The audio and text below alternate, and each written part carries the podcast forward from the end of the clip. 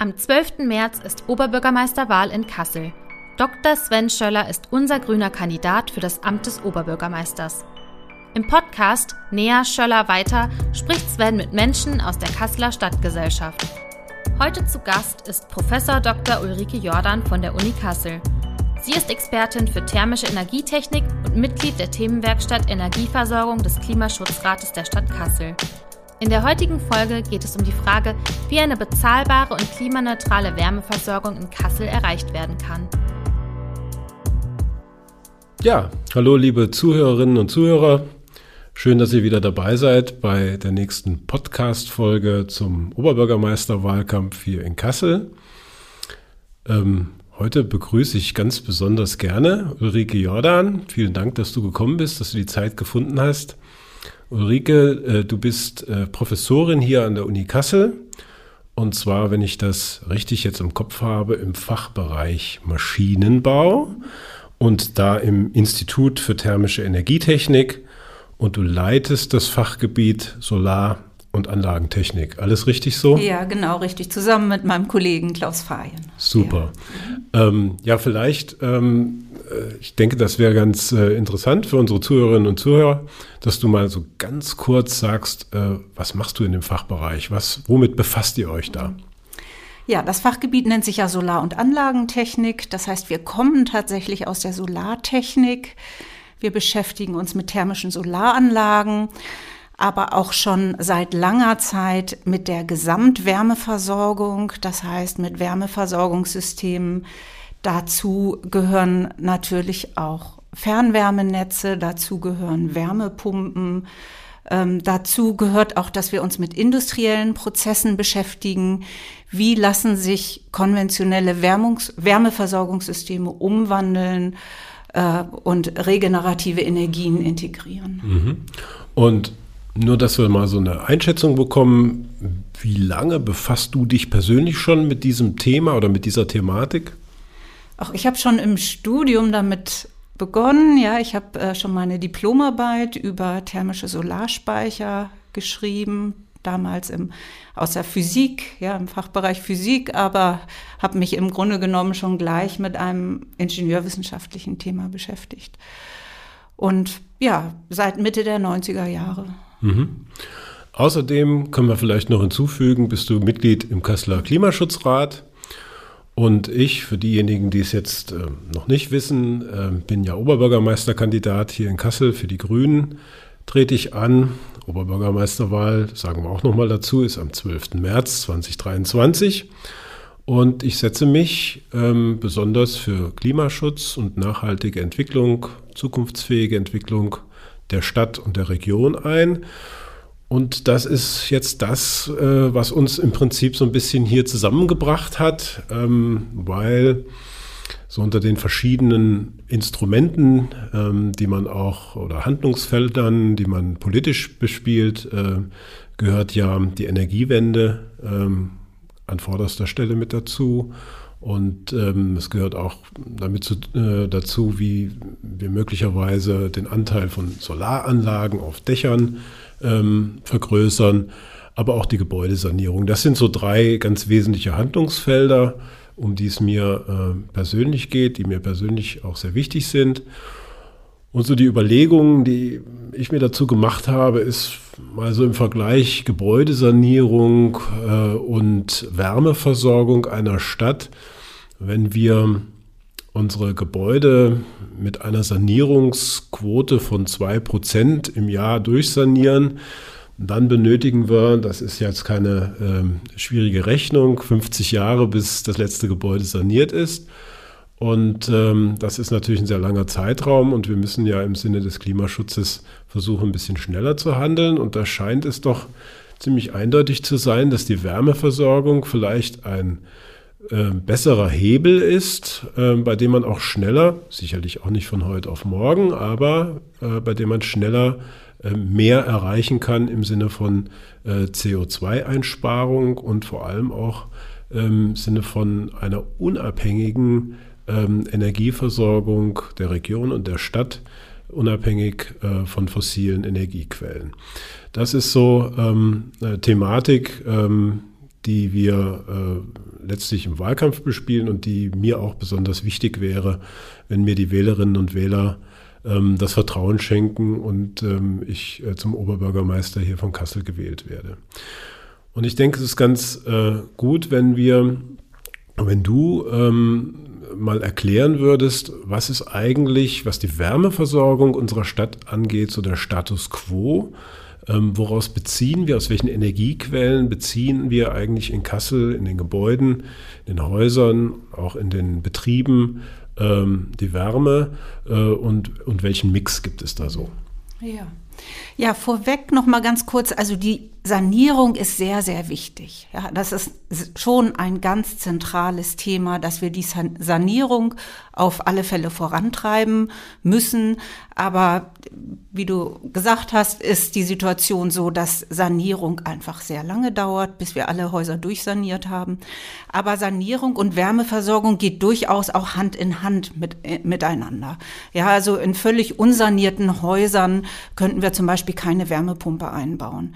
Ja, insofern sind, müssen wir Wege finden, wie wir Sanierung und Wärmeversorgung miteinander verquicken können, so dass wir möglichst schnell und effizient vorankommen. Ja, zum Status quo der Wärmeversorgung. Ähm, es ist so, dass wir in Kassel nach wie vor fast vollständig mit fossilen Energieträgern versorgt werden in der Wärmeversorgung.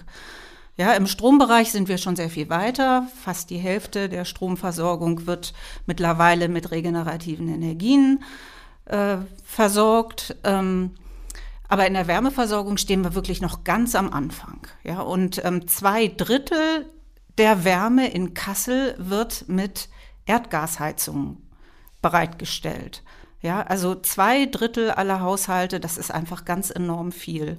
Dazu kommen noch Ölkessel, ungefähr 10 Prozent. Und dann haben wir den Fernwärmebereich, der bei etwas über 20 Prozent liegt. Und auch bei der Fernwärme ist es noch so, dass die fast ausschließlich auf fossile Energieträger und Abfallverbrennung basiert. Mhm. Ja, also wir sind ganz am Anfang der Transformation. Mhm. Wenn du jetzt äh, von Fernwärme sprichst und im Übrigen von zwei Drittel äh, Versorgung äh, aus fossilen Energiequellen, ähm, sind denn die zwei Drittel im Prinzip Einzelbefeuerungsanlagen, also äh, das, was man so kennt aus, aus jedem Haus, wo dann im Keller meistens äh, ähm, ein Gaskessel steht, äh, wo dann verbrannt wird. Oder? Ja, ja so genau, ist es. Genau, also alles das, was nicht Fernwärme ist, ja. da äh, können wir uns vorstellen, dass irgendwo im Gebäude sich ein Heizungskeller mhm. oder ein Heizungsraum befindet und mhm. da stehen in aller Regel irgendwelche Verbrennungsanlagen. Mhm. Ganz vereinzelt gibt es auch schon Wärmepumpen, aber in der Statistik ist das praktisch zu vernachlässigen mhm. bisher. Mhm. Kannst du vielleicht für äh, die Zuhörerinnen und Zuhörer noch mal so ein bisschen äh, detaillierter sagen, was man unter Fernwärme versteht? Ähm, die wird ja, soweit ich das sehe, auch aus verschiedenen Quellen versorgt. Äh, vielleicht kannst du dazu noch mal ein bisschen detaillierteres ja. ausführen. Ja, ja gerne. Ähm, zunächst mal ist, ähm, äh, ist das Fernwärmenetz ähm, besteht aus, aus Wasserrohren. Ja, und ähm, da wird warmes bis heißes Wasser drin transportiert. Ähm, in den Sommermonaten hat das so eine Temperatur von 90 Grad, die sogenannte Vorlauftemperatur, also die Wärme, die bereitgestellt wird. Und in den Wintermonaten auch durchaus 120, 110, 120 Grad. Ja, und ähm, dieses Wärmenetz, diese Rohre, die werden gespeist von Heizkraftwerken. Das heißt also, wir haben mehrere recht große Anlagen in der Stadt. Zum einen haben wir das Müllheizkraftwerk und dann haben wir größere Heizkraftwerke in der Dennhäuser Straße. Da wird Kohle verbrannt, Klärschlamm und eben auch große Erdgasturbinen. Ja, und die sind dazu da, zum einen Strom zu erzeugen und gleichzeitig auch Wärme bereitzustellen. Mhm. Das sind ja ähm, dann auch zu einem großen Teil Verbrennungsvorgänge, die da stattfinden. Ähm, da würden jetzt vielleicht einige sagen, naja, ähm, das ist ja auch nicht so äh, klimafreundlich, ähm, wird, ja auch letztlich etwas verbrannt. Warum ist denn die Fernwärme so ein besonderer Schlüssel, um ähm, letztlich auch CO2 einzusparen?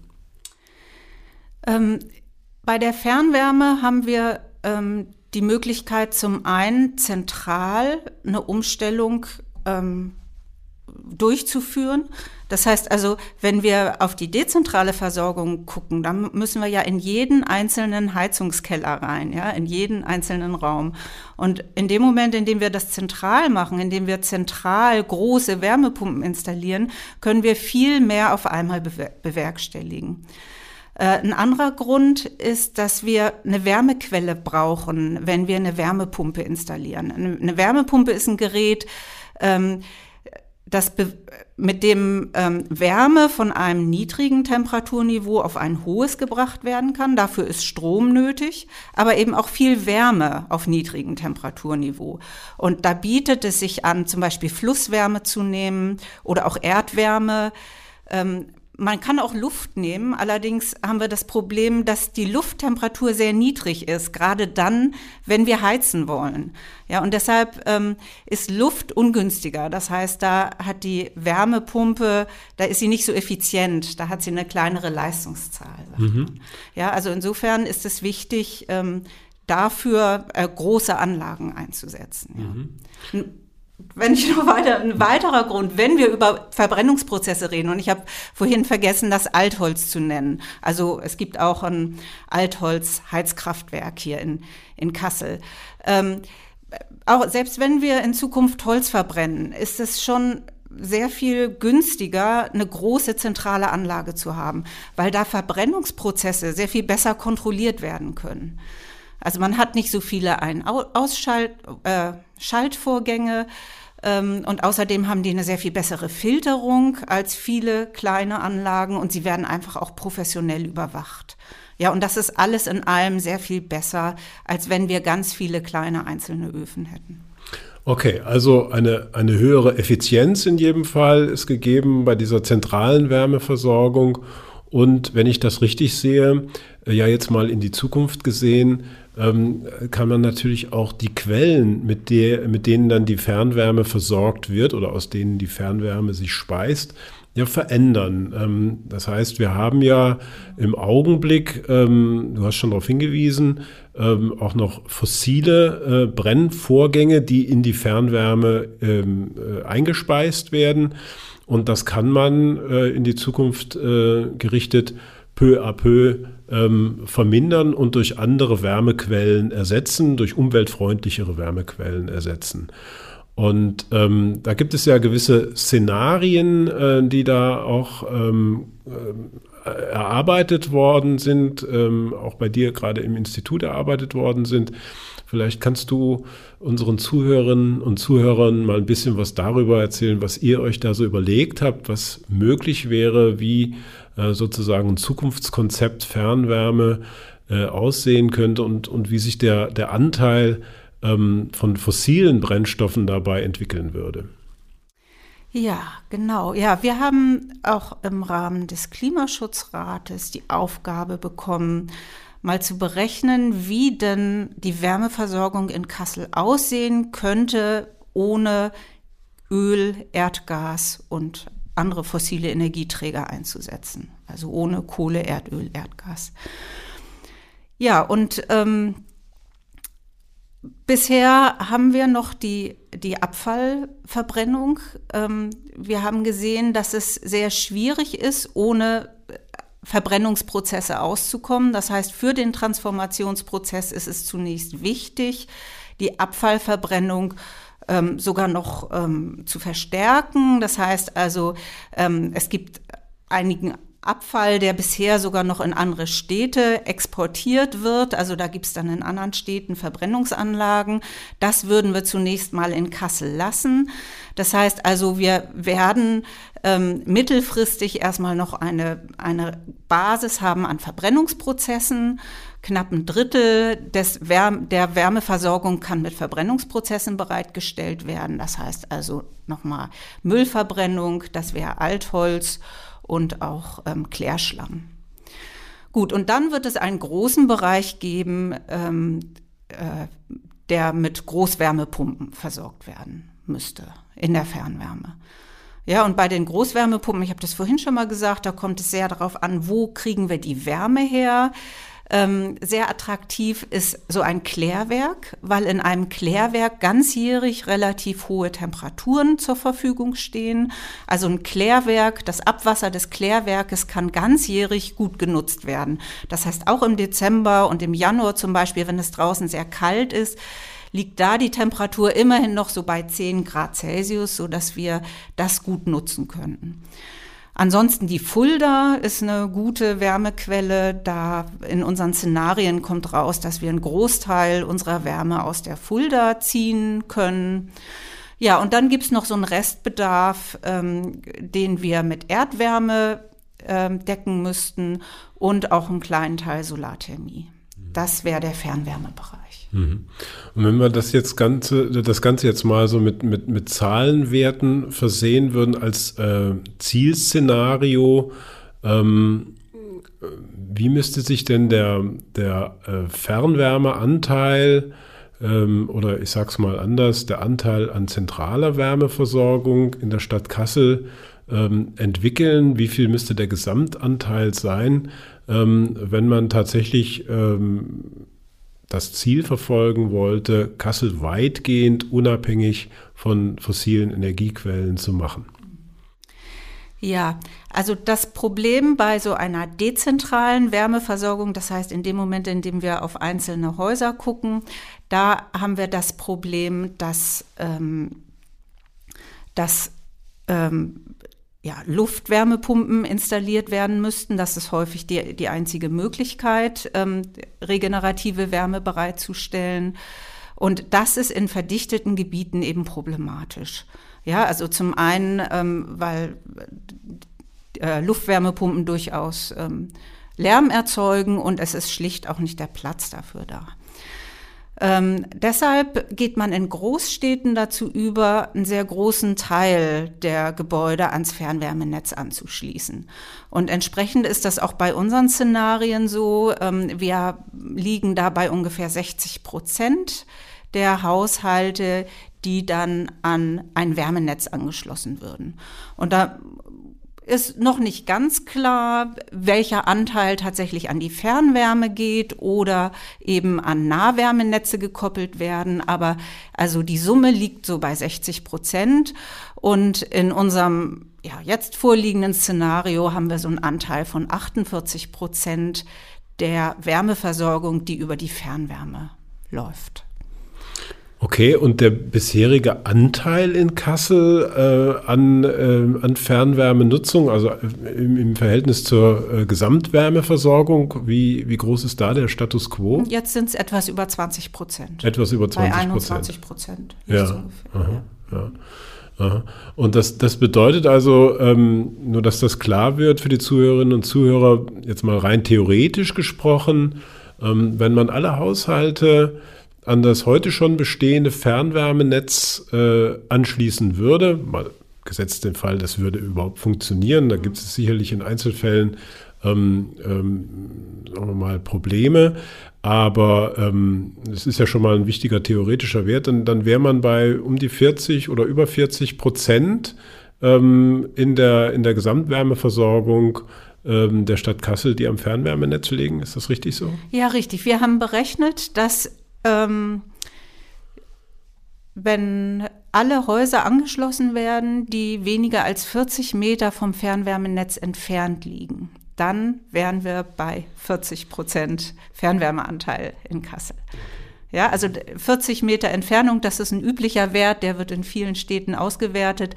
Das bedeutet also, das sind Häuser, die entweder sowieso direkt an der Leitung dran liegen oder eben ähm, da, wo in der Nähe ein Netz liegt und äh, entsprechend Leitungen noch gelegt werden müssen. Naja, dann ist es ja, so würde ich das mal äh, beurteilen, zunächst mal ganz wichtig als, als politischer Auftrag, den ich da auch gerne verfolgen würde, dass man versucht tatsächlich ähm, die Gebäude, die jetzt schon in dieser Nähe am Fernwärmenetz liegen, auch möglichst ähm, zeitnah und möglichst viele davon an das Fernwärmenetz auch anzuschließen. Das scheint mir ja erstmal ähm, die Maßnahme zu sein, ähm, die rein technisch gesehen jedenfalls deutlich einfacher ist als, äh, als der weitere Ausbau des Fernwärmenetzes, den es auch bedarf, aber der sicherlich ja noch ähm, die deutlich größere Herausforderung ist. Also um auf diese 60 Prozent, die du beschrieben hast, zu kommen, muss man ja das Fernwärmenetz nochmal deutlich ausbauen, viele Leitungen auch legen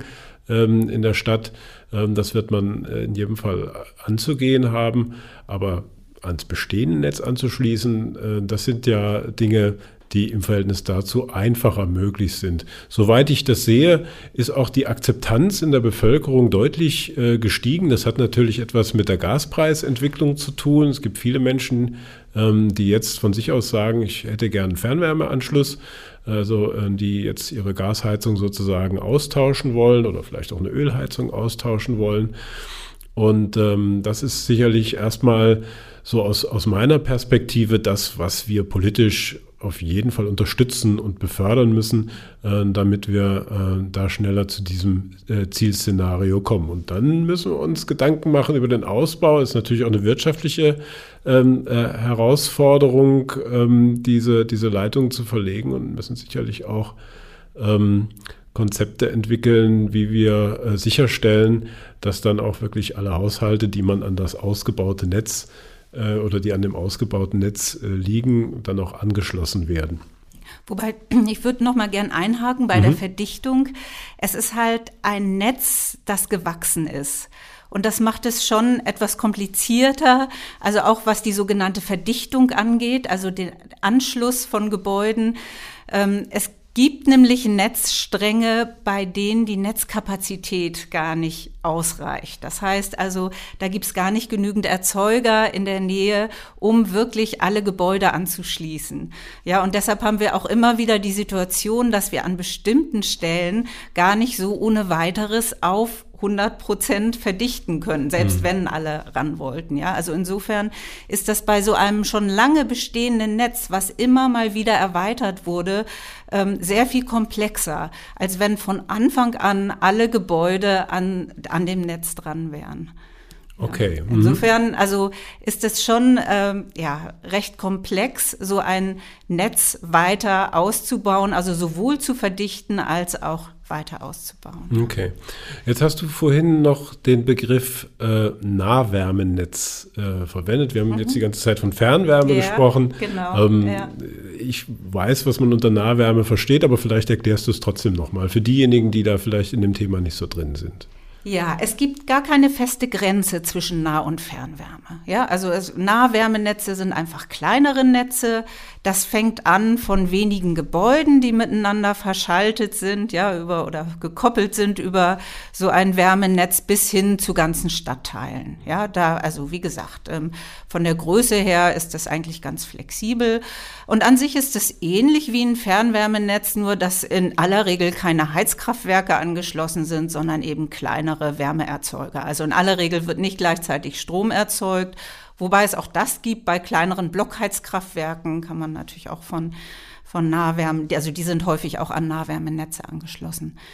Ja, aber eben auch ähm, Netze, bei denen es wirklich nur Heizungsanlagen gibt, die äh, miteinander gekoppelt sind. Und das hat natürlich immer den Vorteil, dass man zum Beispiel die Spitzenlastabdeckung sehr viel leichter hinkriegt. Ja. Okay. Jetzt haben wir über ein äh, interessantes Projekt in dem Zusammenhang noch gar nicht gesprochen. Ähm, das ist der saisonale Wärmespeicher.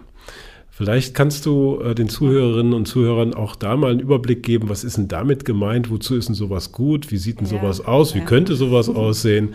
Ähm, das ist, glaube ich, auch nochmal ein sehr spannendes Thema. Ja, sehr gern. Ähm ja, wir haben äh, bei der Transformation der Wärmeversorgung hin zu regenerativen Energien haben wir bei allen Energieträgern das Problem, dass sie eher gleichmäßig im Jahr zur Verfügung stehen oder eben wir sagen sehr volatil sind. Das heißt, der Wind, der weht manchmal und er weht manchmal nicht. Ähm, während der Verbrauch ähm, im Jahr sehr unterschiedlich ist. Ja, also wir haben eine sehr starke saisonale Verteilung beim Verbrauch. Wir verbrauchen im Winter deutlich mehr Wärme als in den Sommermonaten. So, wenn wir jetzt beispielsweise Müll oder Klärschlamm äh, verbrennen, dann läuft es relativ kontinuierlich im Jahresverlauf. Ähm, und solange das Fernwärmenetz noch nicht so stark ausgebaut ist, haben wir die Situation, dass wir schon jetzt mehr Wärme im Sommer zur Verfügung haben, als wir verbrauchen. Äh, und gleichzeitig haben wir einen hohen Wärmebedarf im Winter, den wir nicht abdecken können. Da muss ich ja. mal ganz kurz einhaken. Was passiert denn mit der Wärme, die wir im Sommer nicht brauchen? Ja gut, heutzutage ist es tatsächlich so, dass die Kraftwerke entweder runtergefahren werden und ein Teil der Wärme landet auch in der Fulda heutzutage. Also ja. die Fulda wird dann so ein bisschen die, erhitzt. Die wird so, ja. ein bisschen erwärmt, ab, ab, ab, ja genau. Und mhm. ähm, ja, gut, nun soll die, die, sollen die Verbrennungsprozesse hier auch noch weiter ausgebaut werden und das äh, äh, damit geht einher, dass das Fernwärmenetz ganz dringend ausgebaut werden muss. Ja, also dass der Wärmeverbrauch in den Sommermonaten auf jeden Fall steigen muss. Aber eben, um das abzufedern, brauchen wir auf jeden Fall auch große Speicher. Ja, also schon jetzt. Und wenn wir regenerative Energien ähm, einbeziehen, einbinden in das ganze System, dann ist das nochmal viel stärker so. Also besonders thermische Solaranlagen äh, stellen ja viel Wärme sehr günstig in den Sommermonaten bereit, aber eben ja der Hauptwärmebedarf ist in den Wintermonaten. Das heißt, es ist also ganz wichtig, Wärme zwischenspeichern zu können. Und das Gleiche gilt auch für die Wärmepumpen. Ja, bei einer Flusswasserwärmepumpe ist das auch so, dass sie am allereffizientesten im Sommer die Wärme bereitstellt und dann haben wir eben äh, den geringsten Wärmebedarf. Ja, das heißt also, wir brauchen riesige Speicher, idealerweise. Mhm. Riesige Speicher heißt was? Ähm, wir haben äh, ein Szenario entwickelt, ähm, bei dem wir tatsächlich ohne fossile Energieträger auskommen würden, ja, für Kassel. Und äh, in diesem Szenario äh, brauchen wir einen Speicher, der eine Million Kubikmeter Wasser speichert. Ja, das sind große Erdbeckenspeicher. So ähnliche Speicher gibt es schon in Dänemark. Noch nicht ganz so groß sind die in Dänemark. Also ähm, ja, aber ähm, das sind Speicher, die äh, im Erdboden, also Erdbeckenspeicher und die Wasser mit einer Temperatur von bis zu 90, maximal 95 Grad speichern können. Mhm. Eine Million Kubikmeter, das hört sich sehr, sehr groß an. Ähm, das kann man natürlich jetzt ohne weiteres ausrechnen. Ähm, du hast es bestimmt schon mal ausgerechnet. Also wie müsste man sich die Abmessungen von so einem Wärmespeicher beispielsweise vorstellen? Ja, ich habe es jetzt nicht mehr ganz genau in Erinnerung. Also so 100, 150 Meter sind jeweils die Seitenlängen und ähm, üblich sind so 25 bis 30 Meter Tiefe. Ja, aha. ja, das ist ja im Grunde genommen auf eine relativ einfache Formel zu bringen. Ähm, wir haben also einen Wärmeüberschuss, eine Wärmeüberproduktion im Sommer. Ähm, da brauchen wir sie nicht und im Winter äh, brauchen wir sie. Also liegt es nahe, die zu speichern. Und ähm, das ganze System oder jedenfalls das Szenario, ähm, was ihr da erarbeitet habt, das funktioniert letztlich auch oder im Wesentlichen hängt es auch von, von einem solchen saisonalen Wärmespeicher ab, beziehungsweise es könnten auch mehrere sein, äh, genau. äh, wenn sie dann eben ja. etwas kleiner dimensioniert wären. Ja, ja, ja genau. okay. Ja, dann würde ich sagen, ähm, sind das doch äh, für die Politik ähm, ganz klare Aufträge, womit wir uns äh, zu befassen haben, was wir zu verfolgen haben, äh, damit wir tatsächlich ähm, die ersten großen Schritte in diese Richtung ähm, gehen können. Ähm, denn äh, am Ende dieses Szenarios, wenn es uns gelingt, ähm, das tatsächlich zu verwirklichen, äh, steht ja ein ganz großer Benefit. Ähm, äh, wir haben eine fossilfreie ähm, Energieversorgung im, im Wärmebereich jedenfalls.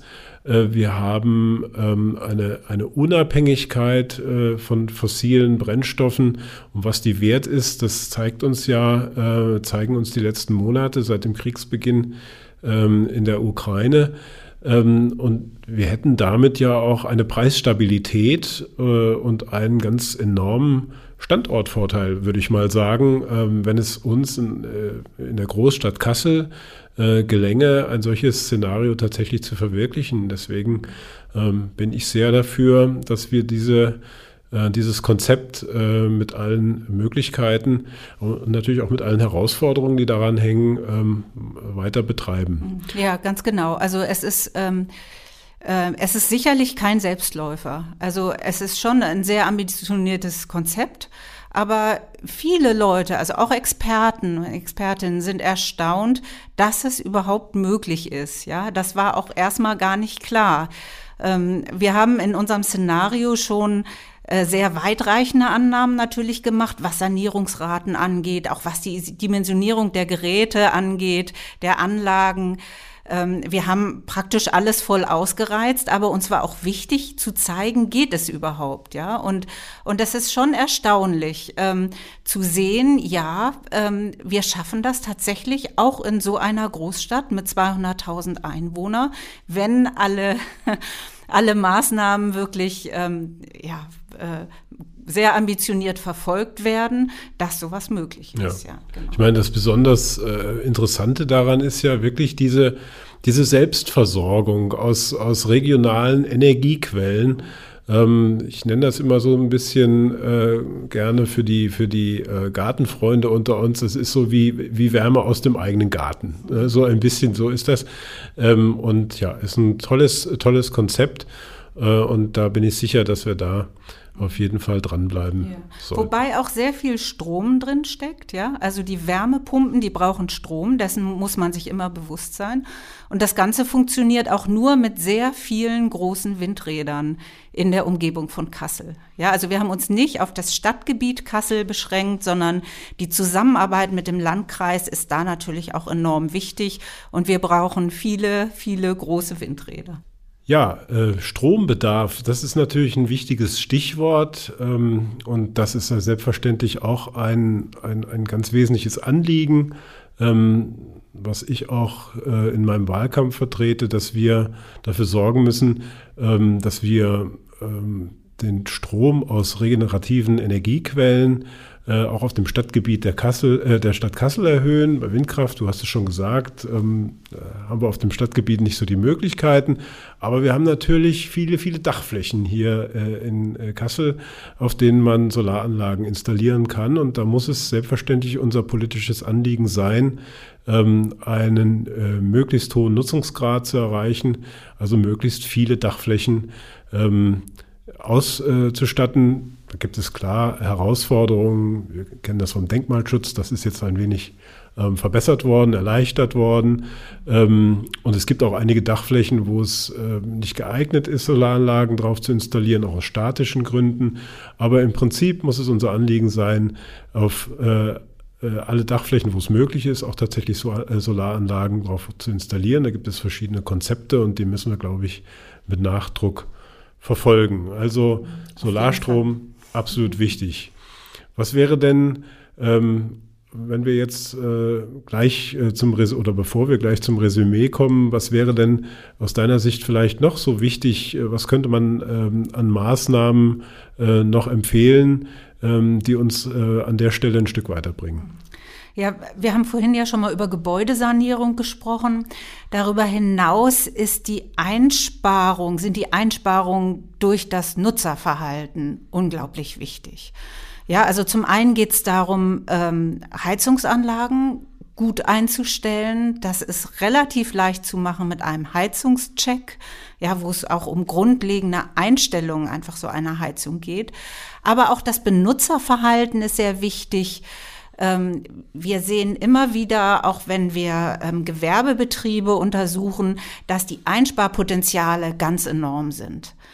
Ja, also dass ähm, es wird viel verbraucht, einfach dadurch, dass Lüftungs- und Heizanlagen in Betrieb sind, wenn sie überhaupt nicht gebraucht werden, also zum Beispiel über Nacht durchlaufen oder während der Betriebsferien durchlaufen. Und auch im äh, Im privaten Bereich wird oft ähm, gelüftet, wenn gleichzeitig die Heizung an ist oder ständig das Fenster auf Kipp gehalten und so weiter. Ja, und überall, wo wir hingucken, sind einfach die Einsparpotenziale sehr, sehr groß. Und das ist ganz wichtig, das anzugehen. Okay, ja, vielen Dank äh, dafür. Das ist, glaube ich, nochmal ein ganz, ganz entscheidender Hinweis. Und ähm, da ist der Auftrag im Grunde genommen an die Politik auch aufzuklären und, und Hilfestellung zu leisten ähm, und zu beraten, ähm, ähm, damit die Menschen tatsächlich auch äh, wissen, an welchen Stellen sie da gut Energie einsparen können. Nicht äh, nur die Menschen, natürlich auch die Unternehmen insbesondere. Da müssen wir, glaube ich, auch noch ähm, ein bisschen Aufwand drauf verwenden, damit da die Beratungsleistung noch verbessert und erhöht wird. Ja, super. Ähm, ich würde mal so ein kleines Fazit äh, ziehen. Also wir haben darüber gesprochen, ein, ein ganz entscheidender äh, Hebel, um ähm, zu einer äh, großen CO2-Einsparung zu kommen, ist ähm, die Wärmeversorgung ähm, hier in Kassel anzugehen, insbesondere eben die zentrale Wärmeversorgung. Haben wir die Gelegenheit, ähm, tatsächlich eine Großstadt zu werden, die ihre Wärme fossilfrei und weitgehend aus regionalen Quellen versorgt, was zu einer erheblichen ähm, ja, Preisstabilität ja auch führen kann und äh, was sicherlich ein ganz großer Standortvorteil für unsere Stadt sein würde. Also das ist ein, ein ganz äh, wichtiger politischer Auftrag, den wir haben und den ich auch äh, sehr gerne ähm, ja, sehr zielstrebig ver äh, verfolgen möchte. Ähm, darüber hinaus ähm, haben wir ganz klar gesagt, wir müssen äh, dafür sorgen, dass möglichst viele Dachflächen hier mit Solaranlagen ausgestattet werden. Das ist ein wichtiges Anliegen. Ähm, ja, und darüber hinaus natürlich die Gebäudesanierung, die wir weiterverfolgen müssen. Ähm, wo wir gesagt haben, das hängt natürlich, äh, sagen wir mal, in der Zeitschiene ähm, ein bisschen daran, welche Fachkräfte und wie viele Fachkräfte haben wir zur Verfügung. Das ist dann auch ein Thema, was wir auf anderer politischer Ebene nochmal angehen müssen. Wie stellen wir sicher, ähm, dass äh, junge Menschen in, auch in die Berufe hineinkommen, äh, die wir da benötigen, um die Energiewende zu vollziehen? Ähm, und äh, ich habe auch mitgenommen aus unserem Gespräch, dass diese drei ähm, Hauptaspekte, die wir besprochen haben, nicht isoliert stehen, sondern dass sie im Grunde genommen eigentlich alle zusammen gedacht werden müssen. Also äh, Wärmewende, Energiewende bedeutet, ähm, äh, die zentrale Wärmeversorgung anzugehen. Das geht aber nicht äh, ohne Strom, ohne zusätzlichen Strom und es geht auch nicht ohne Gebäudesanierung. Also alles muss miteinander zusammen gedacht werden. Ja, ich denke, damit äh, sind wir am Ende, äh, am Ende unseres heutigen Podcasts. Ich will mich nochmal ganz herzlich bei dir bedanken, dass du die Zeit dafür gefunden hast. Ich glaube, das war ähm, äh, sehr interessant für die Zuhörerinnen und Zuhörer, äh, das auch mal aus der Sicht äh, einer Wissenschaftlerin äh, zu hören. Und ich glaube, das bringt uns weiter. Und ich kann ähm, äh, den Menschen versprechen, dass ich mich politisch sehr dafür einsetzen werde, dass wir diese Themen auch wirklich lösungsorientiert angehen. Ja, sehr gerne. Vielen Dank. Danke.